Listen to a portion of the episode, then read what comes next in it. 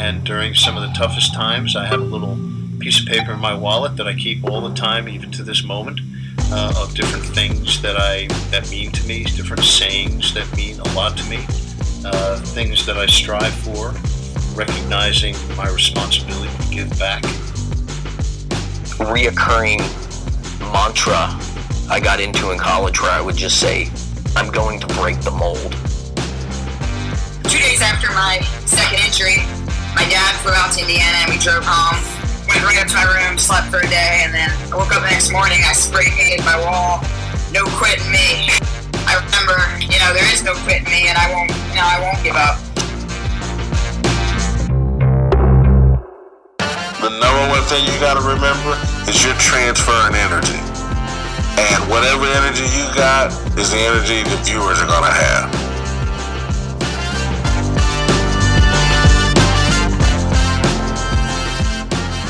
You are listening to Intentional Performers with Brian Levinson, where we talk with experts of craft about their journey and what they have intentionally done to be their best self.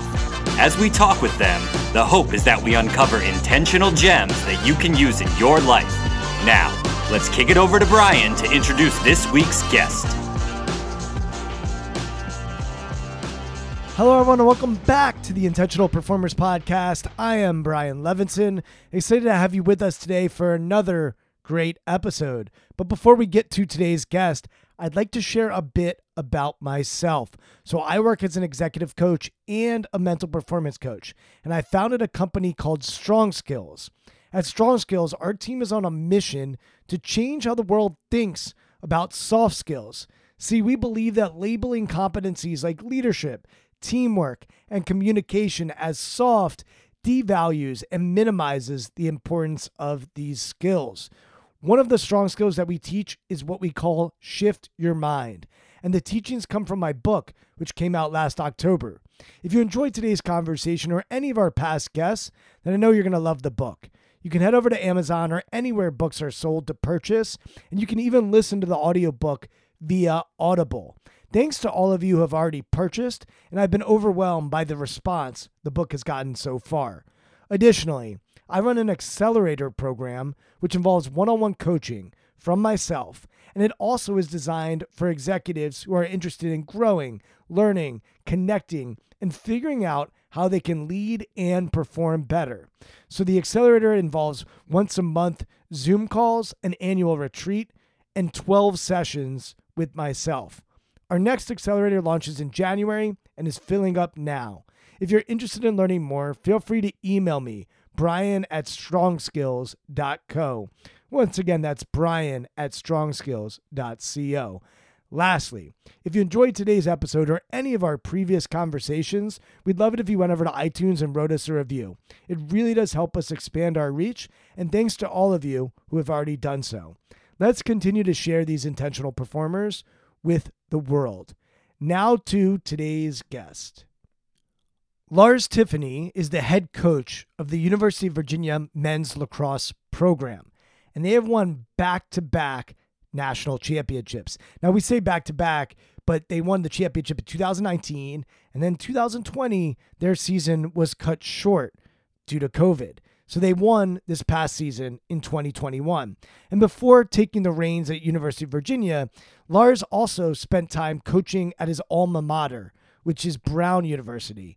That's where he played and had a great career. We're going to talk about his career playing at Brown a bit in this conversation, but he coached at Brown from 2007 to 2016, and then he took the leap to the University of Virginia, which is a storied lacrosse program, in 2017.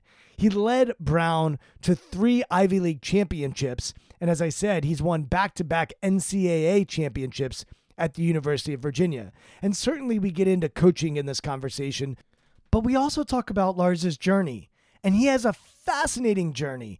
He is a guy who grew up on a bison farm. His dad owned a steakhouse. And he became a vegetarian at a young age.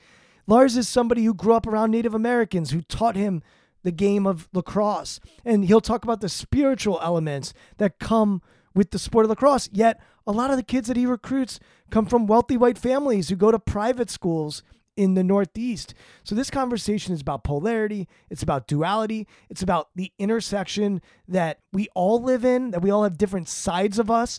And Lars really shares himself in this conversation. And so while you're going to get a lot from him when it comes to leadership and coaching and communication, what I loved most about this conversation was it was human and it was real.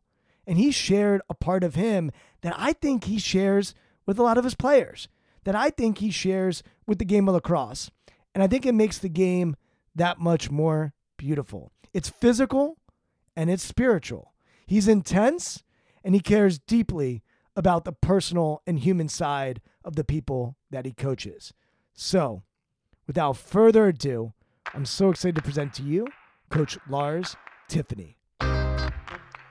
Coach, thank you so much for coming on the podcast. Where I wanted to start, certainly we're going to get to national championships and uh, culture and leadership and all this good stuff, but I wanted to start with Scotch and Sirloin. And uh, the reason I wanted to start with Scotch and Sirloin is because I went to Syracuse University. And uh, if you didn't go to Syracuse University, you know that there's this restaurant uh, off of Erie Boulevard that has great steak, but you can't go to if you're in college because you probably can't afford it. Uh, so when your parents come to town, you you ask, "Can we go to the steakhouse in town?" And when I was doing my research for this, I stumbled upon that your family is has been involved with Scotch and Sirloin for quite some time. So talk about Scotch, Scotch and Sirloin and, and growing up. And then I also read that you're a vegetarian. So we're gonna we're gonna have some interesting conversation about food, which is a good place for us to start. And I'm sure we'll get to lacrosse at some point. So talk about growing up with Scotch and Sirloin and also with bison and um, what what life was like for you as a kid. Oh, you're uh, you me some softball questions to start here, Brian. I love this because I love talking about the the opportunity I had with uh, to grow up on not only a, uh, a buffalo ranch uh, in Lafayette, New York, just south of Syracuse, and and but also within the restaurant industry because of my father and his brother and uh, started the Scotch and Sirloin restaurant chain um, in the in the 1960s. So my um, my dad went to Cornell University, never never quite finished, but got the bug for the hotel restaurant industry. He was in the management school there and uh, uh, set off before graduating out into the world to make his uh, make his mark and to learn. Uh, hey, hey, Lars, I'm going to interrupt you. So sure. Cornell's known for their hospitality school, and so did your dad? Did he know that he wanted to get into the restaurant industry, or was where did that come from for him? Do you know? That's a good question. I, I my uh, my grandfather, his father owned a grocery store in Binghamton, New York, and so food was always very important, and uh, it was always very important to uh, his family and to him. Um, you, we we couldn't couldn't have a meal without talking about the meal, you know, for at least 15, 20 minutes and the preparation and and um, and so when did the industry um, become known for my dad was going to be restaurants you know, I don't know if I know that, but he ends up, he, he was a Marine. He, he goes off to, uh, he was part of the Korean War and he comes home and finishes up his high school degree. He, he, he didn't finish high school in the normal pattern and comes back and gets his GED and then enrolls at Cornell, but school's not for him. He's got to get out there and, and maybe this is the way to make money while he's traveling and seeing the country. Uh, my dad would end up going on to visit 55 countries on this planet and uh, he loved to travel internationally, um, even into his 70s. But um, so, but when he's traveling in within this country, he's working in different hotels, stay someplace for six months, and learn the business uh, on on the ground, which reminds me of coaching. You know, there's there's no coaching master's degrees uh, that are of uh, that provide you the type of experience you need. You know, we're a little bit more of the uh, Middle Ages, the, the blacksmith. You know, if you've got a, a good master and you're the apprentice, then you'll be a good master someday. You know, if you don't, you struggle. My dad would move from uh, one hotel or restaurant to another throughout this country. I know he was, he was cooking in a hospital in Indiana at one point. He's out in California in a fancy hotel, and and he's learning the industry. And um, and he comes home, and his brother, who had succeeded to go through Cornell, Dart Tiffany, and uh, they, they come up with an idea of the Scotch and Sirloin, a steakhouse and they start their first one with their father, my grandfather, you know, as the original butcher, cutting up uh, chops of meat, and uh, and so they uh, they start they start that one in Binghamton. Uh, a lot of success, a lot of success. What was really fun about this, Brian, the very first salad bar in the continental US. Now, that's a claim that is hard to substantiate. It's hard to prove, but we're going with it. Um, my uncle Dar Tiffany had been to Hawaii and had been out there for a, you know a, a fun week, and and then um, going to the uh, the luau's where you got up and served yourself, a little buffet style, make your own food, make your own salad. And he thought, what if we took this back to the United States? What if we took this to a nicer setting restaurant? The risk a little bit was, well, people go out to restaurant, they want to sit down and be served. They don't want to serve themselves. Um, but as you can imagine, it was wildly famous and uh, and popular. And so uh, when my father set up his Scotch and Sirloin in Syracuse, New York, and uh, specifically DeWitt, he um, they opened up uh, right on Erie Boulevard there and the, outside the shopping town Mall. Great location. Uh, a couple miles, you're right, from uh, Syracuse University, um, but that wasn't the niche as you referenced. We were a little pricier. Um, there was a lot of burger joints and ponderosas you could hit on the way before you got to this the Scotch and Sirloin. But yeah, if your parents were in town, you absolutely went there. And um, I can remember Jim Boeheim bringing in a basketball team, and my dad would tell me, "Hey, you know, uh, they're coming in. You know, Sherman Douglas is coming in, uh, and um, uh, Moss and Pearl Washington, and I would go in there and get everyone's autographs. It was, it was such a big deal for me. Lars, um, did you grow up in the restaurant? Were you did you work in the restaurant? Did you spend time in there, or what was it like for for Dad to be involved with the restaurant, especially you know a steakhouse, a place like you're saying where probably people wanted to wine and dine and and probably drink scotch too. Yeah, exactly. Uh, my my very first night of officially working there, I was 10 years old. It was New Year's Eve. Uh, my dad's restaurant was uh, it did really well. It was very popular. They could turn on a busy, busy night five to six hundred dinners. Um, they could flip tables three times. You know, starting at five five thirty. Well, New Year's Eve it was a big deal at the Scotch and Sirloin, and um, and he needed some more help, but the bar was tight. It was tight back there, and he and he looked. He had the idea you know, put me behind the bar washing glasses because the bartenders could serve over me. They could, uh, and so, and there I am. I, I I couldn't have been happier. I got to stay up late. I'm around this raucous, fun crowd of people. It's New Year's Eve. Everyone's got their party hats on, and I'm washing glasses. I'm using my fingers as I as I twist the glass at the rim to get the ladies' lipsticks off. You know, and I'm just I'm right in the center of it for like seven hours. And uh, there's all the peanuts. My dad's restaurant, you know, all, the Scotch restaurant still has this. My my cousin runs it now, Tom Tiffany, and the peanuts there. So I'm getting my food, and and I'm just, oh, I just, I, I, still remember that night. I remember driving home. I'm like, oh my gosh, it's one in the morning. We're driving. You know, I'm still awake. Um, so it started then, and then, um, yeah, I got to be a busboy. Uh, there was a very strict protocol. You do not become a waiter. You know, it doesn't matter if you're the you know the owner's son you've got to be a busboy first for like nine months. And so i bus tables for a while. Uh, i was a bartender after college for uh, for a, a, few stints when i was working on my master's degree. And um, so yeah i grew up grew up with that restaurant whether it was working or just hanging out with dad and and then heading over to the shopping town mall asking for quarters to go play in the arcade. All right but but vegetarian so obviously you have a big salad bar there too. But I'm doing the math on this. I think I read you've been a vegetarian for like 30 years. So, you know, I, I think you're 53. So we're saying, all right, maybe since you're 23, what was the impetus for you becoming a vegetarian? Yeah, that's that's a really good question because you know there you got this. I'm, I'm the son of a steakhouse owner who's looking at me saying, "Wait a minute, you're going to become a vegetarian? How, does this work?" Um, you know, he was really nervous about me coming back, you know, looking like a, a scraggly haired, anemic looking California guy. So my first yeah, you went out to you went out to California to coach after after you played at Brown, and you go out to mm-hmm. California. And you know, I spent four years in Syracuse, New York, but California and Syracuse, New York don't have that much in common. Um, and you come back and now you're a vegetarian. I mean, I what was Dad's reaction to that? Yeah again he was he was fearful at first you know and you know as, as a side story it's even more cruel because i uh, i brought a california woman back with me you know so you you bring her back to syracuse new york she's from santa barbara. That's cruel. Um, that's just um, different that's just different. I was talking to someone this weekend and we were talking about santa monica and and you know santa barbara santa monica those, those places are some of the most beautiful places in the world. And we probably both love syracuse new york. This is not a knock on on the area that you grew up in. Amazing human beings. I would imagine a great place to to grow up and to raise a family. but it is gray and it is cold, and you have lakes, but it ain't the Pacific Ocean that you're you're looking at. There are distinct differences between those two places. Right. I remember my mother when she moved to uh, Hanover, New Hampshire. Uh, one of my stops along the way was Dartmouth College, and people were trying to. They thought they were warning her. Oh, it's going to be really cold up there. And my mother's like, the sun comes out.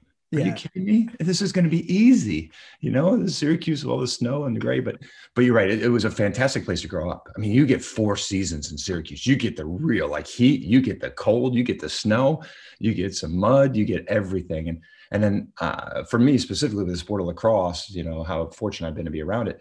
I get to grow up with the Onondaga people, you know, the Iroquois. So um, and the and the lakes, like you're talking about, we used to water ski all the time on Skaneateles Lake, and uh, we we love getting out there in the summer. And so it's um it was it was it was a fabulous place to grow up. But the um but yeah, so this vegetarian thing really starts with growing up on a on a buffalo ranch and being a part of the uh, uh, that's really where I did much more work than the farm, excuse me, than the restaurant. I did much more work on the ranch and, you know, baling hay, fixing fences, but essentially sort of taking care of the environment for these bison. We had on average about 40 or 50 head. At one point we had 80.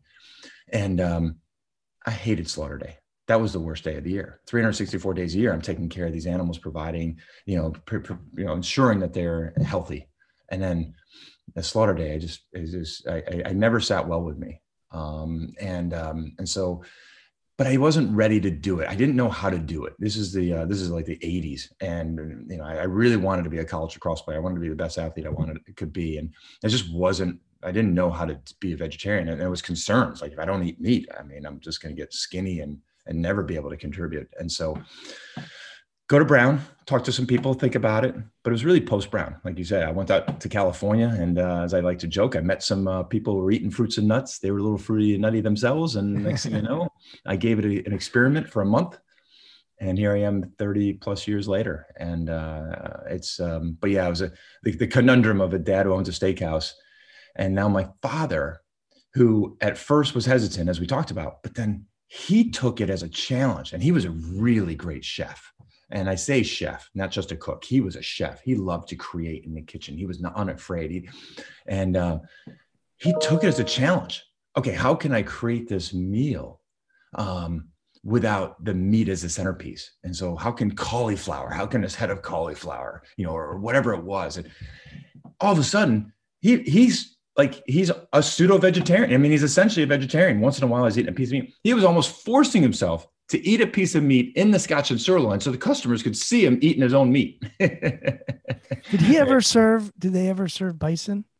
He did a little bit. It was never our own. We never got our bison USRDA we uh, inspected, but we should have because we were organic before organic was a catchy phrase, because you know, we never put pesticides or herbicides or anything down on our land and uh, the hay that the animals ate was from our own land as we baled the hay from our we had 250 acres we were fortunate we had a great piece of property and um, some of the land the buffalo buffalo had about 150 to 175 acres to roam on but we had another 75 acres that they couldn't touch that was where our best hay fields were yeah it's it's fascinating and you know fast forward to 2021 and there's way more research on vegan, vegetarian, protein. We've seen the document. I've seen amazing documentaries about world class athletes like Carl Lewis who uh, went with that lifestyle. Are, are your players? Are you finding that more and more p- players um, are going in that direction, or is it still not really popular amongst amongst collegiate athletes that you that you interact with? Yeah, we're not quite there yet, but I will tell you, there was a documentary that came out maybe two years ago, Game Changers, and if you're familiar with it, it's um, it, it rocked some athletes because it wasn't just a cyclist or a marathon runner who was now saying, "Oh, I'm a vegetarian or a vegan." There was NFL football players. It was an MMA fighter. It was, it was like, wow, these are there's a these are these are men. Again, I'm I'm, I'm a men's sport, so I'll focus on that side of it. These are men who need mass, who are playing a violent game, and it actually rocked me too, to tell you the truth I've been I've been living until my early 50s thinking, you know, if I hadn't been a vegetarian, you know, wonder wonder wonder if I could have been a better lacrosse player at these old man lacrosse tournaments I play at age 40 or 45. And I watched that documentary and go, that was my secret. that's my secret weapon. And so, uh, so there's, there's, that was, uh, that was an eye opening documentary. So, but, and I, I bring it up because I had a couple of my men approach me, um, Ryan Pride, Jackson Apel, they, they experimented with it, but they didn't, they didn't stick with it, but it, it's changed how they eat. They eat less meat. Well, um, it, it's really, it's really interesting. You mentioned, you know, you work with men, you coach men. Like for me, I think there's almost this concept when you're a boy growing up that you need to eat meat and you have to be manly and like eat a mm-hmm. steak and um gosh like I've had those stories running in my head as an adult and just recently I've started to eat vegan not fully but I'll do like 3 days a week or for lunch I'll just get a bunch of veggies and just saute veggies and and just eat them up and I feel great. And so I'm still trying to figure out for myself like what is it that I want to do? Because I I I've got some inflammation that I that I definitely is impacting my life. And um like when I eat anti-inflammatory food I it, it just is is better. And so it, it's something that's really present for me and I'm not a world-class athlete but if I'm not healthy I can't do my job none of us can like we all forget like you know the old saying health is wealth it it, it is so important um, so I think it's it's going to be an interesting conversation going forward for all of us to really think a little bit more about what we thought was true. I, even today, I had someone say, like, someone asked, like, well, what do you do for protein? Don't you feel whatever? I'm like, first of all, veggies have protein in it. Second of all, I'm not so sure that this whole protein thing is is true. I mean, I, I so anyway, this isn't going to be about neither one of us are dietitians, um, but I do think it's interesting, given your background and given your experience, what you've what you've experienced. Yeah, I, I appreciate you bringing it up because what you're you're nailing on is exactly what the message we need to provide to more people. You know, it's uh, I've been when I was younger and I was lifting more weights. I did say I'm in an eternal quest for protein. You know, as a vegetarian, I got to make sure I get my protein. And I did. I hunted down, you know, the beans and rice, the complete protein when you combine certain uh, non-animal based proteins. You, you have to combine those, you know, whether it's whole wheat bread and peanut butter, which, you know, a little more fat than you probably want. But, but, but you're right. I don't know. I mean, there's, you start finding out there's more protein in vegetables and seeds and nuts than we maybe have uh, thought there was.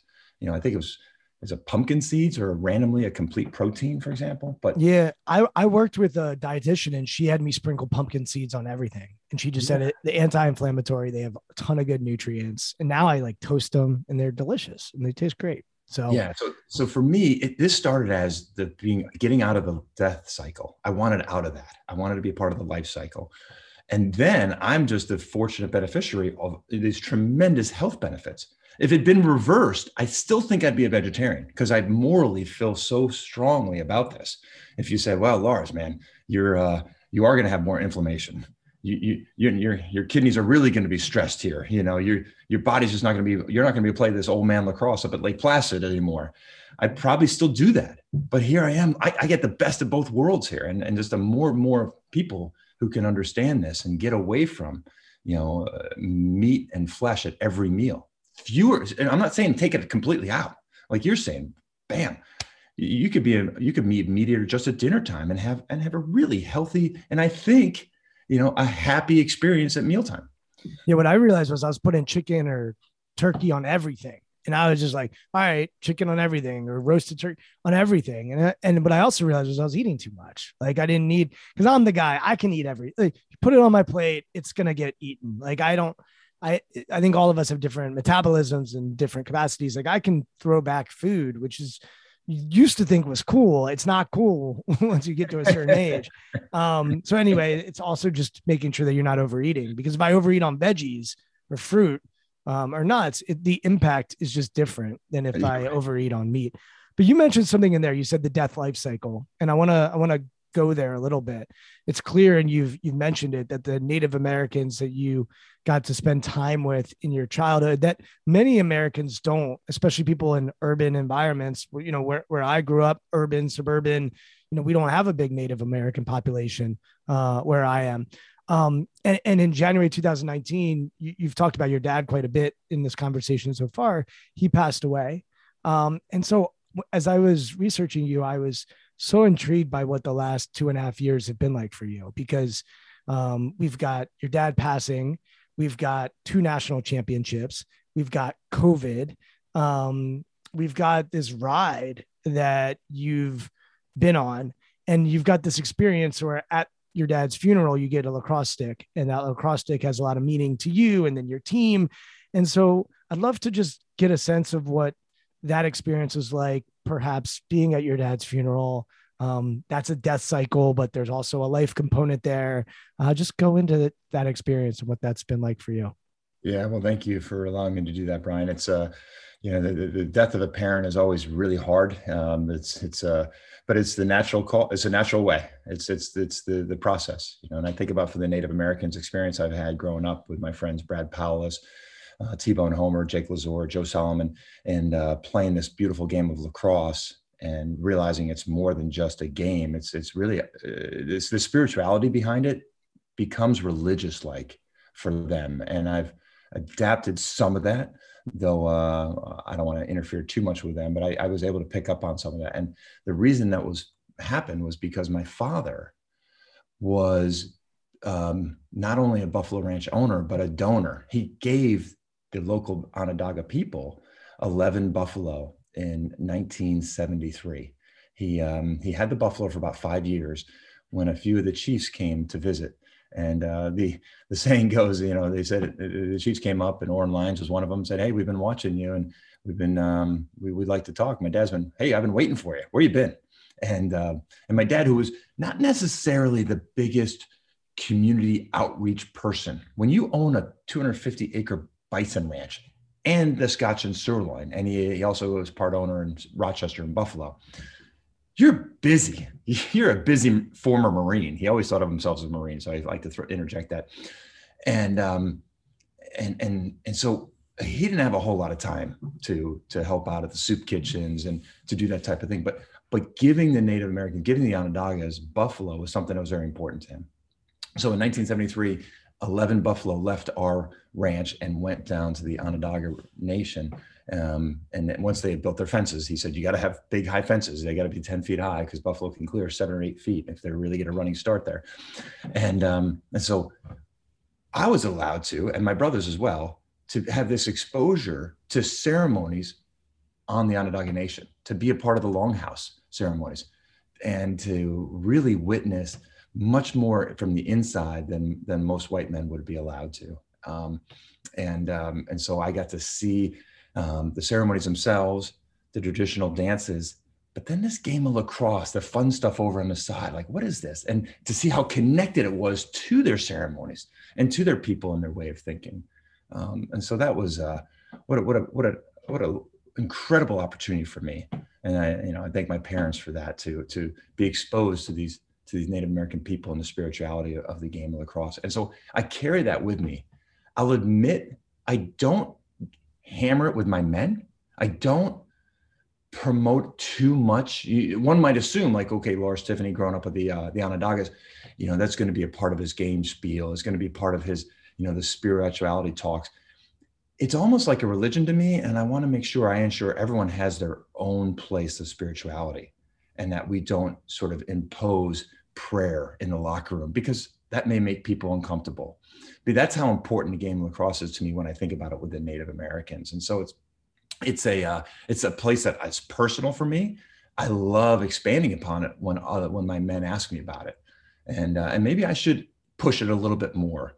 But I'm cautious there, be, again, because we all have our place in our in our hearts and our soul, where uh, where we go when um, we want to be alone, when we want to think about higher powers and messages and meaning in our lives but yeah, for me, I I, I circle back um, to the uh, the native message of the plants and the trees and the spirit game. The original lacrosse game was between land animals and winged animals. Um, that that really bides into who I am. Are you religious? Uh, not in the traditional sense. I'm not. We uh, part of it because we didn't go attend church as a, as children growing up with my parents, and so I think I was looking for something, and uh, and there was this natural uh, there was a, there was a natural opportunity right there to uh, to to make lacrosse in the spirit of the people of the Onondaga, um, and to adopt what they were what they believed. And so I so I'm much more aligned with them than any sort of traditional religion. And when your dad passes away, I think you you all didn't bury him because the ground was frozen. Yeah. There goes Sarah, you know, central New York for you. Um, so we waited a few months, but at the at the ceremony, it sounded like your dad was having someone create a stick, and and then you got that stick at, at the funeral. Um, talk about that experience and what, what that was like, and and how that gave you a sense of clarity or or yeah, you. It, it really completes who I am and, and and and where I come from. When I'm looking for meaning of life, and um, as um, at the ceremony, the original um, funeral for my father, where we couldn't bury him. That was in uh, early February. He, um, as, as, things were wrapping up, we go into a local restaurant, the number five, which had been right next door to where my grandfather's grocery store had been uh, for many, many years, uh, Tiffany Grocery. That um, Joe Solomon, one of my best friend, uh, and a guy I played lacrosse with growing up. He's like, "Okay, Tiff, I got something," and um, and he hands me this six foot long stick made of uh, made of hickory by Alfie Jacques, the stick maker, of the Onondaga people. And my father had been working on getting this stick to me. Um, I, would be lying if I said it was a total surprise. My father, at one point in the last few months of his life, had mentioned, "I've been trying to get this stick." It just my dad was never the most patient person in the world, and it takes it takes a while to build a good lacrosse stick. And Alfie takes probably up to nine months to uh, to, to the process and curing the wood and getting it curved and and uh, and doing everything the right way. And and so but I really kind of forgotten about it because obviously with the with, with my father's condition and uh, the last few months but and so I um so I'm handed this stick. Here's a gift from your father. I mean it's amazing right to get a gift from someone at their funeral. And so Joe hands me this gift and and uh, what was funny was the first people were at my family like, oh, geez, we got to get that on the wall. We got to mount that. We got to protect it. And I'm buying into it. I forgot something. And Joe Solomon says, no, no, no, no, no, no. This stick was built to be played with. They're meant to be played with. And I was like, oh my gosh, you're right. And so, uh, and so took it back to Charlottesville as we got underwent our 2019 season and, and, um, brought it to practice and brought, would bring it out every Sunday for sure. And then we started saying, all right, fellas, uh, whoever has, uh, you know the, the award for not the player of the game we have a game ball for that but more sort of the intensity. Maybe it was a couple physical plays. Maybe it was diving for loose balls. Um, maybe just being an incredible teammate you know they got the they get the lacrosse stick. So they I hand them the stick and um, and then they have it for the week and then they bring it back uh, before the next game. Um, but yeah it's there to be played with and it's a piece of them and again you talked about you asked about my spirituality that that's that's where it comes from. Here's a piece. Here's a piece of the land. This stick. There, there's no metal alloy in there. There's no plastic in there. This is this is this is a, this is a piece of uh, a stick. That this is a part of it, the equipment of the game that is all from the Mother Earth, and uh, and so it's a uh, something that really helps connect me and hopefully my men in little ways with the, the origins of this game. I can't help but think as I hear you talk about Mother Earth and life and death and the cycle and perhaps there are people that you're going to recruit in Long Island or in where I'm from in the Baltimore, DC, Maryland area, um, where there are these hotbeds of lacrosse. And perhaps they're looking at you as this hippy dippy from California in, in the way that you're talking. And I'm just curious about misconceptions because Lax Bros, I said I went to Syracuse. Like I've been around Lax Bros. Like I've seen Lax Bros, right? And, and and then there are misconceptions also about Native Americans in this country. And so I'd love for you to talk about stereotypes, whether it's about what people may perceive lacrosse people to be like, um, and maybe misconceptions about Native Americans and maybe how might people might perceive what they're like in a in a different way or a different capacity. But you've sat at an interesting intersection, and so I'm curious to just hear your perspective on perhaps the generalizations or the stereotypes or the misconceptions that you think exist within the sport of lacrosse and also within the Native American community. Uh, I love where you're going here, Brian, because we it's it's natural for us to want to put people into a box, whether it's in our own head. How do I define this person or this group of people? And it's so simple. It's easier for us if there is a simple definition, and um, and and yet there's the conundrums. There's the where it doesn't match. And I and I, I appreciate you talking about me. Maybe potentially this crossroads. Like, okay, which way we going here? You know, for example, I guess we started off. I grew up on a bison ranch you know, at, if you saw me at 4:30 p.m., you know, uh, as the day was winding down, you would look at me. My jeans are ripped. I, my ears are black with, and my hands are greased up. You know, I, I look like a poor dirt farmer. You know, an hour and a half later, I'm in the Scotch and sirloin, all cleaned up, dressed up, ordering not only the prime rib, um, but the Alaskan king crab legs, because my dad said, or eat whatever you want, you know? And so I, I didn't realize how spoiled I was, you know, how obnoxious that, that order was, but I am eating like a king, you know, but, uh, so, so th- there, that's my intersection. I, you know, I'm living two different worlds and then, and I get to do the same with my existence with the Native American population, which, you know, Lafayette High School is probably a quarter Native, maybe 20%, you know, good sized portion. And then there's a, a, a normal non-Native population of the white, the Caucasians. And, and then combining that with the game of lacrosse. I mean, come on, this game of lacrosse, we have certainly earned rich boy, lax bro, daddy will get me out of a jam. Don't worry about it. Elitist sport that, but yet the Aboriginal roots are so different, right? You know, it's it's like this. You go watch a box lacrosse game between two native teams. There's there's brawls. It is a physical, physical, startling game. And yet, the game of lacrosse, as you and I grew up with, with our with our white friends and our white teams and the club teams, and there's affluence, there's money, and you know that there's a famous, a really funny episode of Thirty Rock where that one actor is like, just this quick little blurb of, man, I want to make so much money. Mike, I'm going to be so rich. My kids are going to play lacrosse. You know, it's just I, I, remember seeing that, just laughing out loud. But, you know, this that, that intersection, and then here I am, here I come along, right? I'm this like touchy feely, eating my fruits and nuts vegetarian dude, um, and and and and yet, you know, who who really enjoys our book clubs that we have with our team. Like we're on our seventh book at UVA with our leadership training development, and yet if you, I if you see Virginia play, if you watch us, we, we're one of the leading teams for penalties. Like we have to have a good man down defense because we're physical, we're aggressive, we're tough. So it's that balance of trying to bring in that tenacity I, I experienced with the box lacrosse game and the native play with uh, with this more gentlemanly like sort of aura around our sport. And so that's the balance that hopefully you know, eh, what I what I you know this is a little bit of patting myself on the back, but the idea that if a listener were to to enjoy this this podcast and say, wow, the, Lars is really intuitive and and and thinks about the game and thinks about the place on this earth and where he is with it and his men with it. And then, oh my gosh, I hate playing lacrosse against him because he's the first one to slash you and hit you and and just just be tenacious on the field. So that balance there as well. What's what is so the history here, just so people are clear, Native Americans invented the sport. Um, and what at what point did it become look, I, I'm from Montgomery County, Maryland. So growing up, when I grew up, the only people that really played lacrosse were the private school kids. Uh, and I went to a, a very nice public school. And now that public school, oh, everyone seems to play lacrosse and it's changed. But I remember our public school, we would go up to Annapolis and the kids would just get their asses kicked in lacrosse because it was more popular in Annapolis and Baltimore. But the state of Maryland, it now has spread to like the DC region.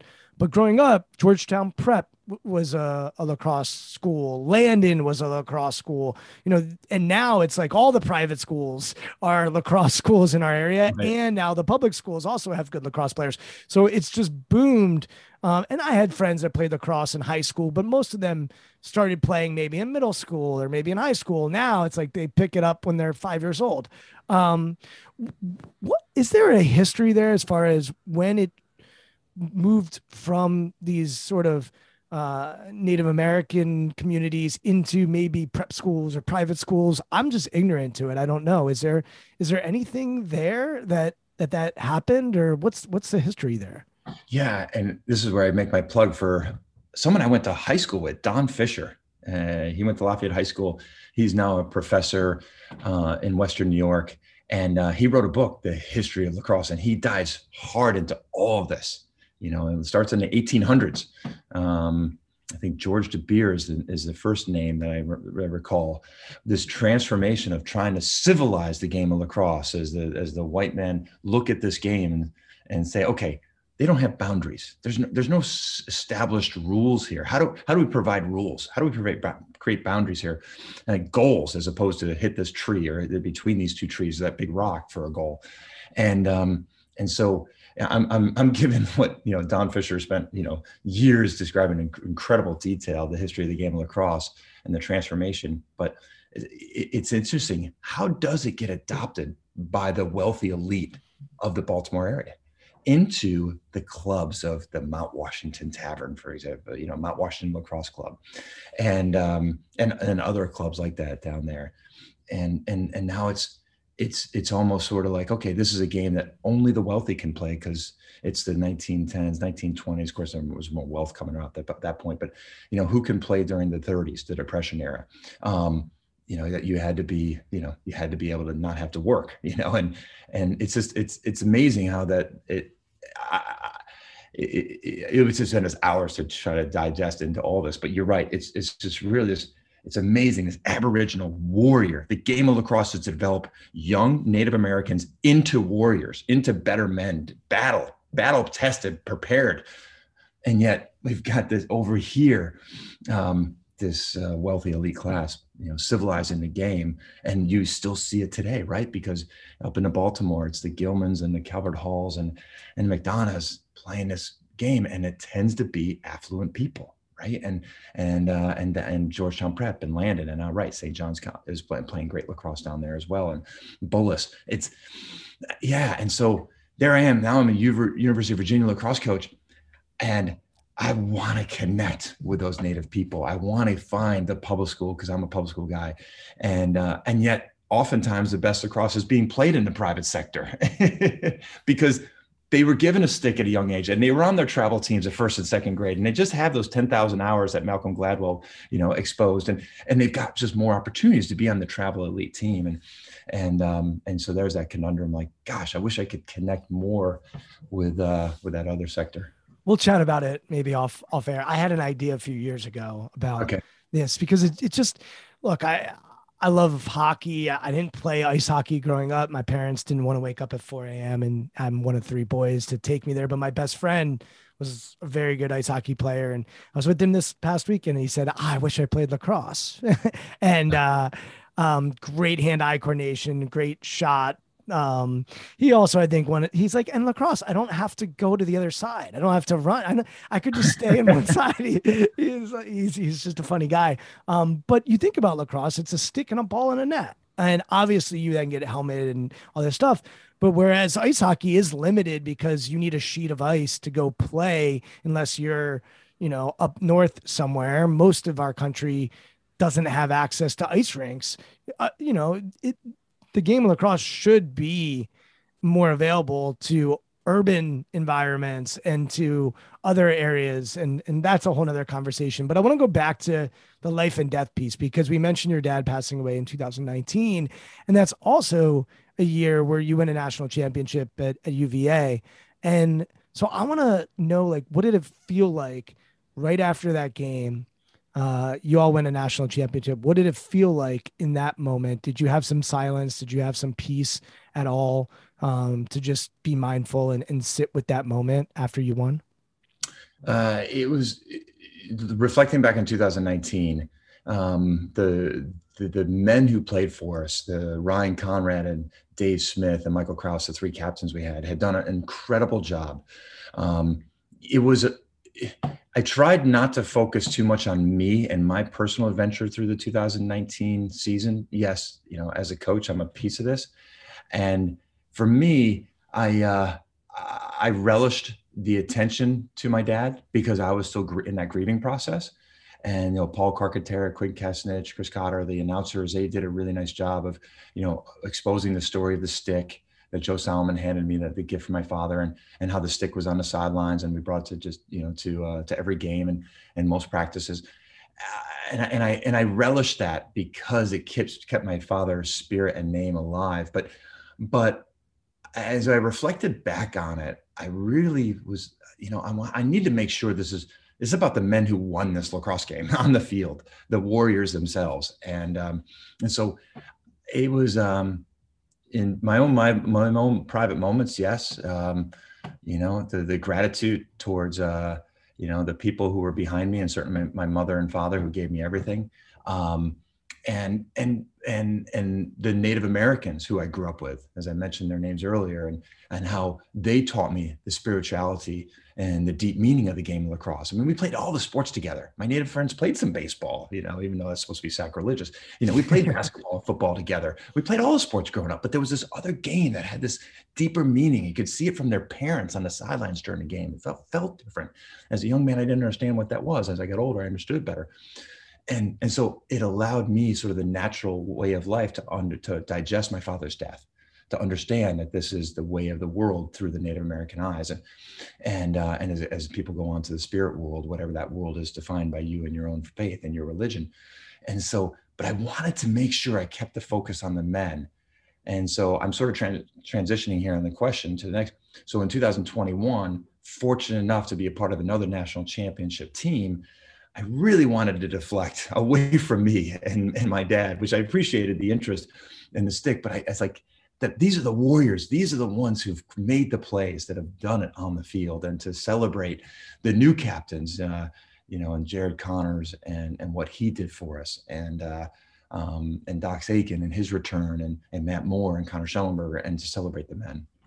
What's the difference about winning in a pandemic um, having a season canceled in, in between uh, from 20 you you know back to back champion you're, you're definitely going the record books because you're back to back championships but it's also like all right well we had a season taken from us in 2020 so um what was it like for you the differences between the two? And I don't mean players. I I really am curious about you know 2019 you know it's like we think we go through adversity we think we go through hard stuffs and sacrifice. And i'm sure it felt like that then. But 2021 when you know i'm sure practice times were limited and uh it's like we have to get the season in and do the best we can. What were the d- differences as far as building culture and building team and communication and leadership in in between the two seasons one in a pandemic and one not Right. It's so, it's so distinct. I can remember having this thought of, all right, whoever wins the national championship in 2021 has dealt with all the hurdles that you just mentioned of COVID the best. Well, now sitting here having won the national championship 2021, I'm not sure that's true. I'm not sure what we had the magic formula um, because there was a bunch of bumps along the way, and it started it started early. You know, in the fall of 2020 when we all the students returned to campus uh, which we call grounds here in Charlottesville, Virginia. And they st- return to campuses all over the country. Us lacrosse players as a whole, uh, Division One, Two, Three, we didn't do a great job with COVID protocols and rules. You know, we're uh, uh, when you're six months away from a game and it's August and early September, and it's it's hard to understand uh, the ramifications of what you do today could impact tomorrow, and tomorrow might be literally tomorrow, or tomorrow could be six months from now. And so uh, we just we struggled with it. You know, we tend to be more social beasts, um, and um, and so we created our own hurdles. You know, and I know we weren't the only school, um, but I can only really focus in on University of Virginia and you know just having some social events where we were too too many of us and we were too close, and yet that's what we naturally are. That's who we are. We're human beings. You know, we sometimes we become human doings, right? We got to do this, do that, you know, check off the list, got to get here, got to get there. But we're beings, we're emotionally um, dependent upon each other. We need that connection. But yet, COVID was saying you can't do that. No more than 10 people. Um, don't be that close to each other. We got to stay with six feet apart. And, and so that was the struggle. Um, and so what that is, those struggles created more struggles because now, you know, we were, uh, we, we, we had to shut things down for a month or so you know, and no practice or small group practice. And that was, you know, as you talk about the obstacles, we created some of our own obstacles along those ways because of our inability to, to follow the protocols per se. Now, it doesn't mean we were bad people. Um, you know, there, there was no sort of sexism or racism or harassment. It was just, fellas, it's a pandemic. we got to catch on to this. All right. And I, no more excuses. Stop the excuses. I get it. I, we all hate this, but you got to wear the dang mask. You got to stay away from each other. And so those are the obstacles. And so, really, the fall of 2020, the lead up to the 2021 spring was a bit of a debacle. And so we really had to hit the reset button January 15th when we started practice. And and we're fortunate here that we're not in the Ivy League. The Ivy League just chose to play no sports this past academic year. And we are fortunate The ACC and University of Virginia chose to give us a chance. And boy, we took advantage of that second chance, didn't we? And uh, but you know, but there were the bumps and ups and downs. 2019, the championship season, we there's a trajectory. We just slowly but surely got better, better, better, better, and you could feel it and sense it. Um, and yes, we won a bunch of close games. We won five games in overtime in 2019. But I could, there was an attitude like, yeah, here we go, here we go. We believed. 2021, it was hard to do that because of the some big ups, and then bam, back down. And your alma mater, boy, we struggled. You know, we, go up to the Carrier Dome and lose by 10, which feels like hundred, and then we get to play them again end of the regular season in April in Charlottesville. Here we go. All right, here's our chance to retaliate bang, we lose again. And so that's our that's our our last game on the way into the NCAA tournament. And so I don't know if we ever felt comfortable with the way we attacked the COVID protocols and the obstacles and the challenges. And um, but we stuck with our system of our culture building, with our book reading, of our cultural Thursdays, and we get there and expose ourselves and make ourselves vulnerable. We stuck to who we are. And you could say that had a lot to do that. You could also say we started shooting the ball really, really well in the month of May, you know, and uh, like a college basketball team that can't miss their three pointers, they get hot.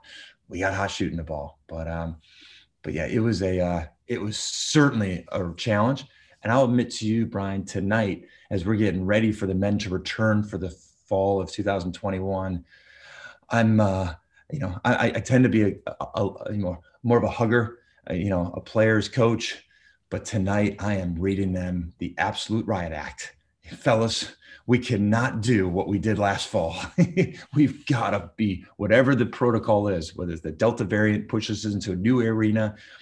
This is straightforward rules by the book, you know, no debate.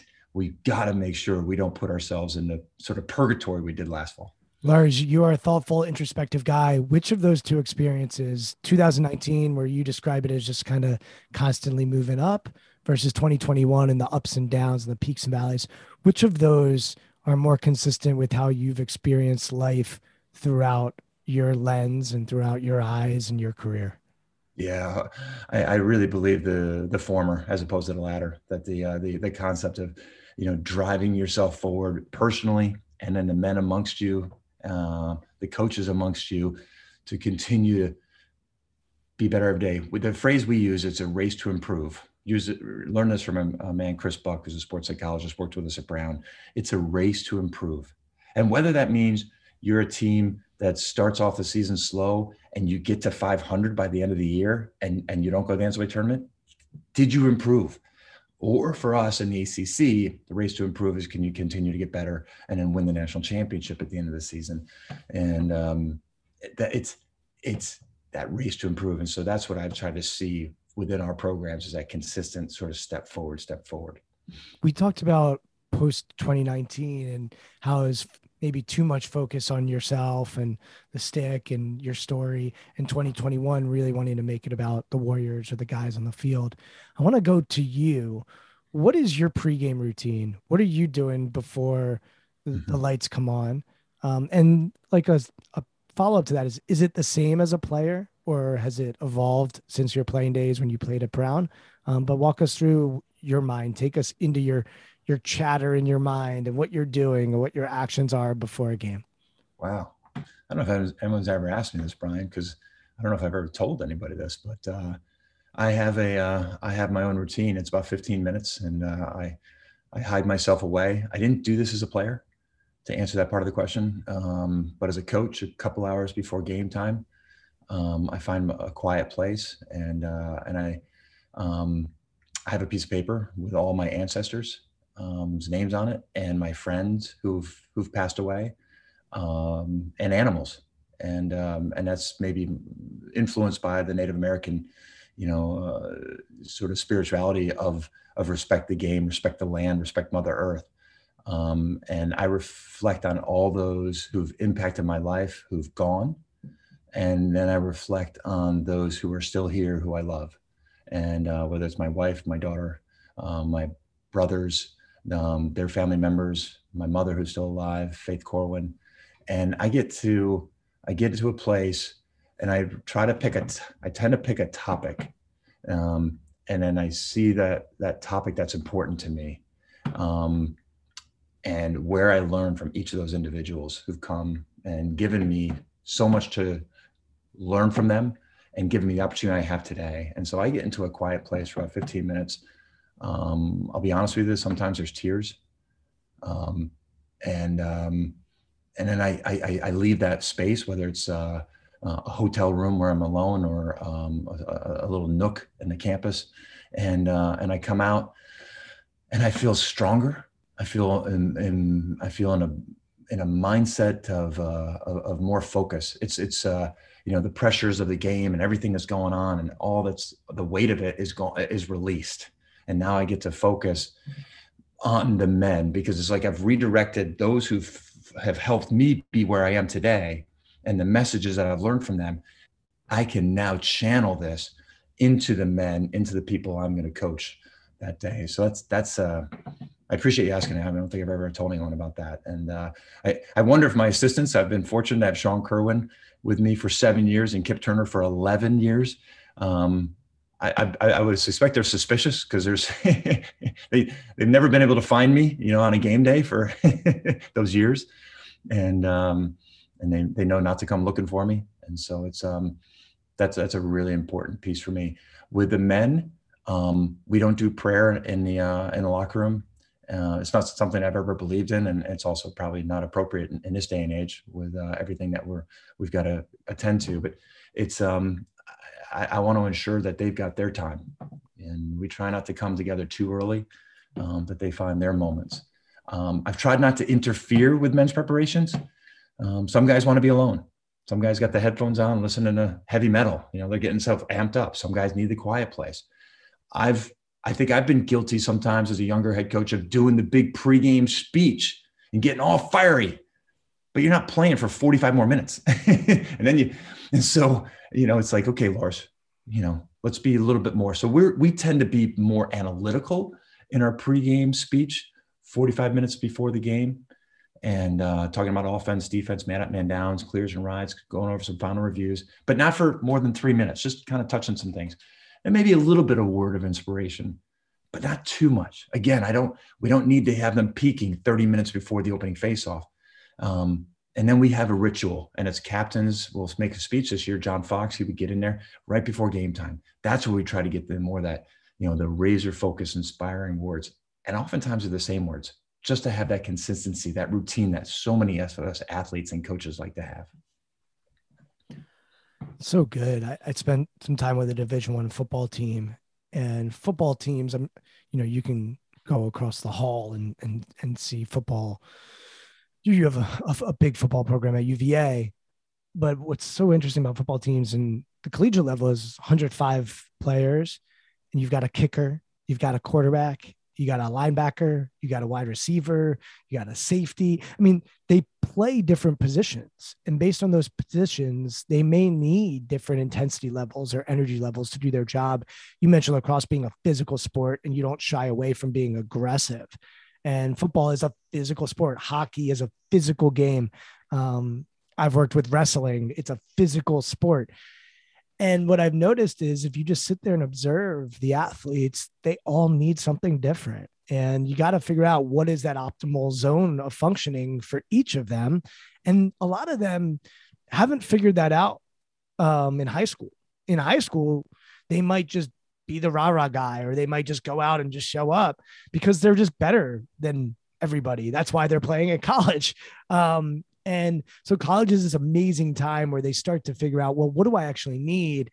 And it's an amazing opportunity to have conversations with them about some of them need silence, some of them need prayer or meditation. Others might need to bounce up and down and get ready to hit someone. Some might need face paint on their face and, and sort of like it, but it, I think it, none of it matters as long as it's intentional and as long as it's thoughtful. And uh, I saw that in football. I was so amazed by the positions. And then we had some big 300 pound dudes that are just sitting there and they're just ready to go. and uh, so as you bring up your routine, it's interesting to think about for for your players as well. And you mentioned books. You said, "Hey, we've we've done seven books. Every year we pick a different book. What book are you all reading for the the next year, and and why did you pick that book?" Yeah, so my my ultimate goal is to have eight really inspiring books that uh, make us really think about ourselves as men to become difference makers and leaders, but also to be great Virginia lacrosse players and captains and leaders. And um, we're so the idea to get eight is I use one a semester. You're with me for four years, eight semesters, so that I can sort of recycle some of these really good books.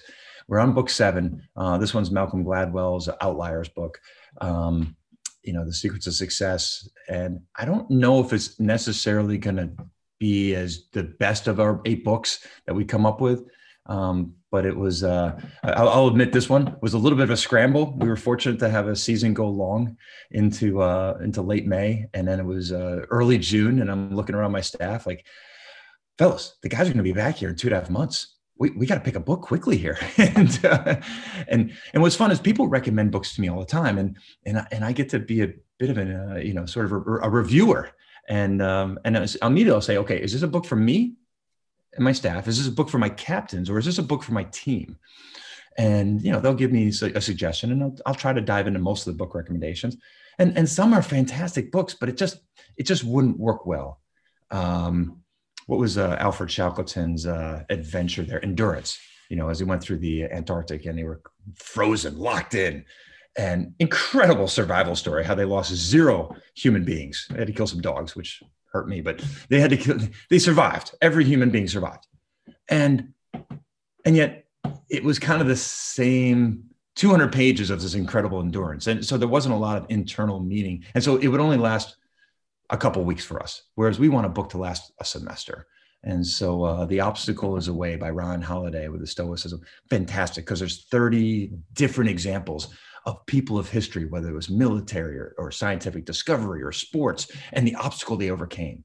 And so that one's great because I can say, okay, coming up this week, uh, the Jones family. We, we we split up our team into families: a freshman, sophomore, junior, senior. You got four people as a family, and the senior's the, the leader. So Jones is the senior. Jones, uh, your choice. What are we doing in the obstacles away? And uh, chapter 17. All right, chapter 17. Everybody, two days from now, Cultural Thursday. We'll dive into it and that, so some of the books have been really really conducive for us to easily get into uh, things that resonate with us as 18 to 22 year old people and a 53 year old guy and how does it connect with uva lacrosse other times we'll go into a book that's a deeper more of a like a novel uh, the boys in a boat um, one of my favorite books, maybe the favorite book of my uh, that I've ever read.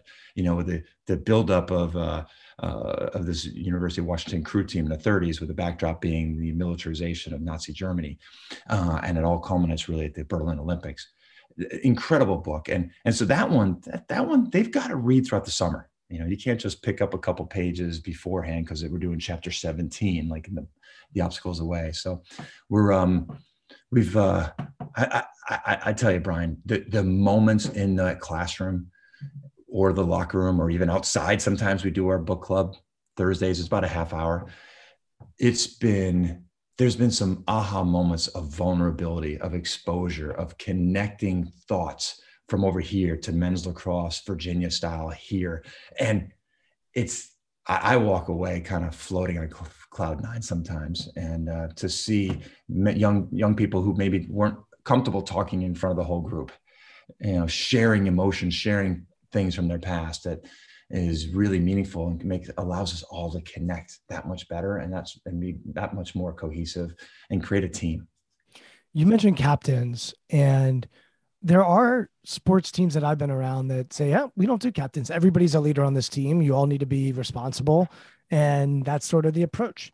But you have been very intentional with when you select your captains, how you select them, and what you empower them with. So, talk about how you think about leadership and captainship as it relates to the team. Sure. Uh, first and foremost, the development of your men and development of your leaders cannot be haphazard. It's, uh, yeah, I, I used to do that, you know, knowing, okay, we've got Dave Smith, you know, in 2019. We've got John Fox in 2020, 2021.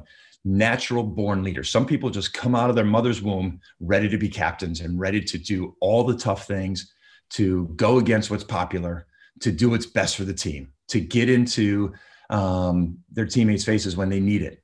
You know, Lars, even, were you were you that way? Um, I, I tended to have some more natural leadership abilities, but I wasn't the strongest backbone to go to you if you were older than me. I struggled to confront, with that. To confront. I had a struggle. I struggled confronting. I was fortunate to be a two-time captain at Brown, and so I learned my from my first year where I was weak in certain areas. And so I was lucky, but most of us don't get that second chance. And so my job now is to make sure the captains are willing to do those tougher things to f- identify their weaknesses. So, for example, our captains upcoming are Matt Moore, Cade Saustad, and Grayson Sallade. What I learned from George Morris, uh, a member of our athletics department here, when uh, during a lunch a few years ago, because I was torn. When do I do captain? So I do it right when the season ends in May, or do I let the incoming freshmen have a vote? Should we do it in September? Because shouldn't they be able to vote for who's going to be their captain? And I was always torn on it. One lunch with George Morris, and it was crystal clear, obvious. And I'm going to, as loud as I can, do your captains as soon as the season ends. Uh, who cares what the incoming freshmen think? They don't know anything. Okay, you know, you what we now use is those three months of the summer to work with the upcoming captains. So Matt Moore, Grayson Sallade, Cade Saustad, we've had four different meetings this summer. Um, I've had a man named Bob Anderson a fantastic, fantastic human being in developing leadership. He works with companies and corporate executives. He's working with our lacrosse team. He works with athletic departments. I am investing in those three captains as much time and energy as I can while giving them some break because it's summer. But we are using a book called The Captain Class by Sam Walker. Incredible book if you want to focus on your leadership and captains. Um, and it's a new copyright. It's, real, it's only relatively four years old. And, and we are putting as much time and effort. So Cade, Grace, and Matt Moore, early conversations. What are your strengths? What are your weaknesses as a leader, as a captain? Let's talk about that. Let's expose that. And then what's the language of being a captain? How are you going to communicate? And then some of these scenarios we talked about. So, okay, so we let's say we have a guy on our team and he's really good, but he's not all in on this practicing hard stuff every day. He's not all in on getting after it in the weight room. And and the young guys are watching him over in the weight room, not bust his butt, and yet he's a starter. That's a conflicting message. If the coach is saying, "Hey, you know, you got to grind it out. It's a, you're battling for playing time. The toughest and the hardest are going to be the ones that earn you earn playing time around here." You know, so how do we how do we manage all that? And when we recognize it's not black and white, and well, that guy doesn't. That's who he is. You know, that's how he prepares for games, and he still scores four goals a game. And just going through these and then using this book captain class and we'll go through a different chapter and and exposes what captains were from elite teams of the past professional teams and using examples from that is showing us eventually there isn't one way of being a great captain there are multiple ways of doing it there's certain things we all have to take attend and attend to as captains but how you do it whether you're the big vocal rah rah guy or maybe you've got like that tim duncan from the san antonio spurs look he just gives you the look and that's all he needed to do. And as a as a player under Tim Captain's captaincy, um, you were ready to okay, you, you knew okay, I got to step it up.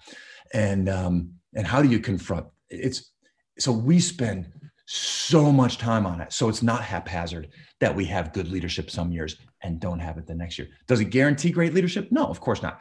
But we are going to do everything we can for Matt Moore, Cade Saustad, and Grayson Sallade to be the best captains they, they possibly can be, to get themselves in some zones that they may have made them uncomfortable. But we need it. We need it because I'm not there Friday and Saturday night, you know, at the event, at the party. And I'm not there in the locker room all the time when somebody's bad mouthing something at practice. I'm not there. And so uh, it's it's it's vital. And so I appreciate you asking about it because it's something I think that we've done um, we've done really well here at Virginia. And it I, I give Hannon Wright, a former Virginia lacrosse player and coach, so much credit about Lars. You need to focus on leadership development here with UVA because the history of UVA is some years great leadership and in other years not. We got to make sure we have it every year.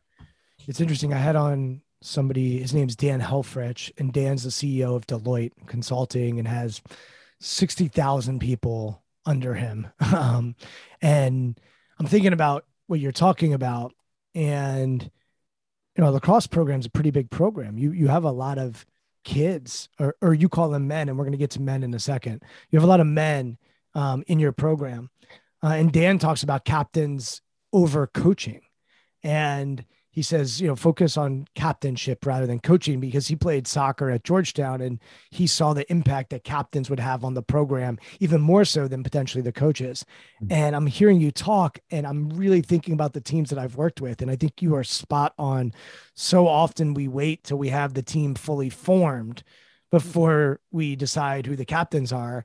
And I think you're spot on. As soon as the season ends, the coaches all are moving on to the next season and thinking about recruiting and what system are we going to run and all this other stuff but they don't necessarily bring the players into that experience. And i think it's so valuable to have your captains be a part of that from the beginning because the season starts before the guys even get there. It, it's you, you, it, it is the the forming and storming and norming and all the team dynamics are already starting to take place so I, that's a really good takeaway for me. And I hope people listening will take that with them. And then um, I want to go back to this, this idea of men. You have said, you know, we need men, men, men. You probably said the word men over 30 times in our conversation today. How do you define what it means to be a man? Yeah, it's um, the ability to love and the ability to be loved at the fundamental state. And so that's where the, the, the Lars Tiffany, the touchy feely guy that I don't know if I naturally felt comfortable when I was young man because my dad, again, we talked about, he's a Marine and he was tough. We, he loved us. We knew that for sure. My brothers, Hudson, Peter, and I, we all knew he loved us, but he was tough. And, uh, but, and so I just, when I think about the definition of a man at its purest state is the ability to love others and the ability to be loved, which sometimes is the hardest part. Some of us guys, we're, we're okay doing for others but I got it. I don't need you. I don't need your support. I'm good. But no, letting others into our lives and giving of ourselves, letting them see our emotions, you know, and letting people love us truly. So that's I fundamentally see being a real man. From there, the reason I use the word man is because we're talking about 18 to 22 year olds. I'm not talking about 15 year olds. Right? These are people who are living on their own. These are people who are making decisions for themselves. Um, that you've got to define yourself as someone who's responsible for yourself. If I call you a boy and you're 18 to 22 years old, that's derogatory. You are not resisting peer pressure. You are not standing up and doing what's best for the team and for you. You are just succumbing to, you know, now there may be some things deeper, you know, some some issues with um, with alcoholism or depression and then you're relying on these substances and so we'll try to get you professional help but the idea that is I, I need men on the field making big time decisions during games. I need men on the field on Saturday, on off the field on Saturday and Friday nights, making decisions that are what a man would make and not just going along with the crowd. And so if I talk about my players as kids, I've sort of undercut everything I'm trying to do, which is to develop better men great men, difference makers, leaders.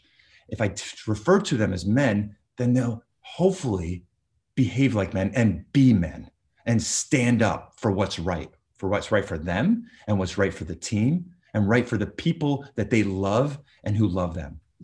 As we're recording this, you mentioned before we even hit the record button that you're home, your your daughter is upstairs and not feeling well today and so here you are. This is the real world, right? Like we have responsibilities that go beyond our, our job. How has fatherhood impacted you as a coach? It's changed everything. And I'm not the first one to bring this up. I know. I know many others have brought this up. So this is repeating what everyone already knows. The amount of patience it's put into my into my being is something I wish I had before she was born. You know, I as a younger coach, uh, I was uh, I, I I didn't understand the mistakes as much. I didn't I didn't I wasn't as patient with those mistakes, and uh, and as all of us parents know, you can't make this little person do what you want them to do. I can't make that 19 year old man catch that pass. I can't make him, you know, make the right decision within the slide package every time. I can drill it. I can practice it. I can put him the best position to prepare to make the right decisions and if they're not making the right decisions, you know, I've got to look within. Okay, we didn't practice it enough. It's my job and my assistant's job. I find that when I was a younger coach, it was easier to sit in a post game, win or lose, aftermath and analysis and do more blaming or pointing to individuals. And I just haven't allowed that with my staff. And Kip and Sean, they're great and they understand it too. You know, we can certainly say, well, so and so didn't have a great day. Um, but we're not going to assign blame. We're going to look into it ourselves. What did we as coaches not do to best prepare um, this group? And I think that's where I understand as a parent when I see my daughter maybe not shake hands with somebody that she meets this past week or up in Lake Placid and doesn't look them in the eye, you know, but I want her to, you know, I want that, to, that relationship, that interaction of my daughter with new people. I didn't prepare enough for that, you know, and uh, I can't be upset with her. I can't make her do something once here it is. The game's on. You got to make that slide decision. Here it is. Charlotte, you're meeting somebody new. What's the interaction going to be like? Are you going to be respectful, helpful, look people in the, and so it's just being a dad.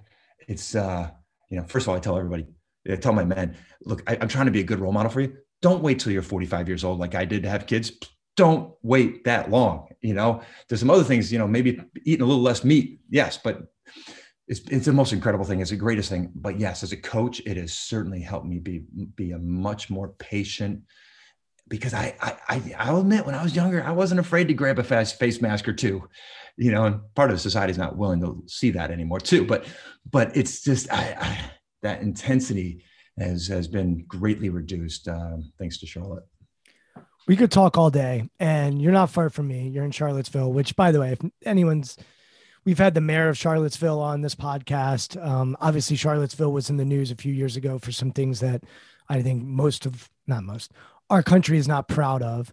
Um, but charlottesville is an amazing amazing town city. Um, it's gorgeous. It's beautiful. So i hope to get down there and, and we can break bread uh, eat veggies together in person. Um, but I wanted to start to wind down here. There's there's just a couple other things I want to hit on. Number one is your mission statement, and you've you spent time really crafting that mission statement. So I'd love for you to share that with our audience. Yeah, it's the first four words: expect nothing, earn everything. Um, those are the that's that's the foundation of it. I can remember my father when I first became a head coach. He said, "Okay, Lars, all right, what's the uh, what's the Knute Rockne sayings? You know, what's your Vince Lombardi quotes there? Come on, you're a head coach now. You got to have the sayings. And and I was like, okay, well, I hadn't really thought about that, but give me some time here. And so let's let this sort of naturally evolve. And um, and that was one. Expect nothing, earn everything. Now I've had some friends of mine who are in the finance industry say, "Ooh, I'm stealing that. I'm going to write a book about that." You know, in terms of the stock market and uh, investing. Um, and but yeah, it, it that's you know, I I always wanted teams that entered game day zero expectations. You know, we were talking earlier about what's the pregame ritual look like. What I what I wanted to, and I'm going to in, inject now is, I may have a different pregame if we're playing Duke versus if we're playing Southwest Missouri State. I know the guys are hyped for Duke. There doesn't need to be the big rah rah speech. You know, it's sometimes with the Southwest Missouri State opponent and I hope there's no such school. But you know, I, that I've got to make sure we're there. The mission statement is trying to attend to that. Expect nothing. Don't step on that field expecting you know that things are going to be given to us and that, we're already up by five goals because we're UVA or when I was the Brown coach um, or the Stony Brook coach before that when we first came up with this mission statement. You know, expect nothing, earn everything, earn it, earn it because boy, that's the joy of life when you know something wasn't handed to you, wasn't given to you. Now, sometimes we don't understand that and recognize that. And that's certainly what we've done this past year is recognizing our white privilege. And certainly as lacrosse players, most of us are coming from affluence and opportunities. But let's talk about the thing, you know, let's really recognize what you had to earn on this planet. And uh, you didn't necessarily start on second or third base for certain things in our lives. And what feels better? Nothing feels better than that stuff, right? Nothing when you've overcome real challenges, and that's again why we like we love Ryan Holiday's book, The Obstacles Way. When you've re- overcome real obstacles, and you had to fight and work and do everything you could, um, that's the most satisfying, rewarding things you can do. And I'm not just talking about athletics. It could be your academics, a tough course. Maybe you were supposed to be in a little lower level math, but you pushed yourself to take a higher level math. So then you could take the next step to get into that econ course. So you could get into the com school, you know, or maybe it was, you know, to get yourself that job and you hunted down the trigger puller on who was doing the hirings and firings. And you just made sure you harassed that person and got in front and you got that job that if you just done the normal protocol, you never would have gotten the job. You know, whatever it is, that is the most rewarding things as we look back on our lives um, that you really had to uh, you you had to, to, to shift the paradigm and shift the way you do things to earn so expect nothing earn everything by always competing we are always preparing to win free of fear in the relentless pursuit of self-knowledge so the rest of that expands into the whole development of the man by always competing. We want practice to be intense. We want to be getting after each other in practice. Uh, certain practices, no, you know, the Thursdays and Fridays, but the Tuesdays and Wednesdays, we're, we're, we're battling, you know, we're preparing. By always competing, we're always preparing to win in the relentless pursuit of self knowledge. Again, this thing called life, who are we? Are we going to be a man in that definition I talked about to, to who loves and allows others to love him, to be loved? who are we in terms of our, our philosophies, our religion, our spirituality? The relentless pursuit of self knowledge, the better we understand ourselves, the better we can give to others and support others. What do you do to continue to grow? Ooh, ooh. Well, that's the beautiful thing about the profession I'm in is I get this new group of men every year. 10 more people show up and we lose 10. And even if we've only lost 10, you know the chemistry is different. The culture is different. The captaincy, the leadership is different. So it's there's always these new the, the, the, these new individuals we've got to bring together and new challenges. And um, and so because of my profession, it's not you don't just hit the reset button. And I will tell you from that sort of year to year approach, I will say I like to change things up every four or five years. Um, now I feel very lucky to have Sean Kirwan and Kip Turner for seven to 11 years now. So I don't want that to change. But, you know, we changed the style we played my last two years at Brown, thanks to Sean Kirwan, who gave us the inspiration and how to do it, the blueprints. Um, I, I'm looking at this fall because of COVID. How do we change how we practice and prepare our men in fall lacrosse for the spring? And there's a part of me saying, well, Lars, why would we change anything? It seems to be working. but what we saw in COVID was we practiced less. There were some teams that did no fall practice because their schools decided there shouldn't be any such thing, yet played really well in the spring. I'm like, huh, maybe we overwork our men. Maybe we're overdoing fall lacrosse as we prepare for the, the championship season in the spring.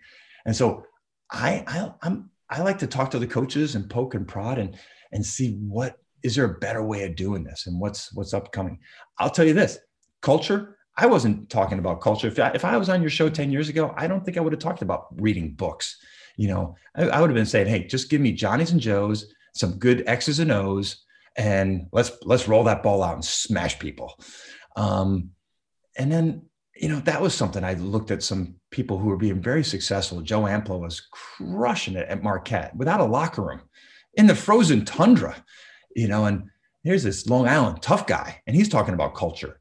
You know, uh, Joe Ehrmann, the uh, Indiana, the Baltimore Colt defensive lineman, you know, in his book, um, you know, the season of life about Gilman football. And I'm looking at these tough guys who are exposing their hearts. And so I just, it's, it's just, just learning and reading and keeping an open mind. I think that's the biggest thing. Last thing for me is it's not lost on me. You turn 50 years old and in the next three years or so, you lose your dad, you win two national championships. And so as you think about, all right, 50 for a lot of people is like this, this big number or small number, depending on how you think about it. Um, but it's a number that's just, all right, where am I? I think a lot of people take inventory on where are they in their life so far. I don't know if you did. Uh, certainly, my clients that I work with will say, Hey, at 50, I want to X, Y, and Z. Or now that I'm 50, at 60, I want to be here. And so they start thinking about these things.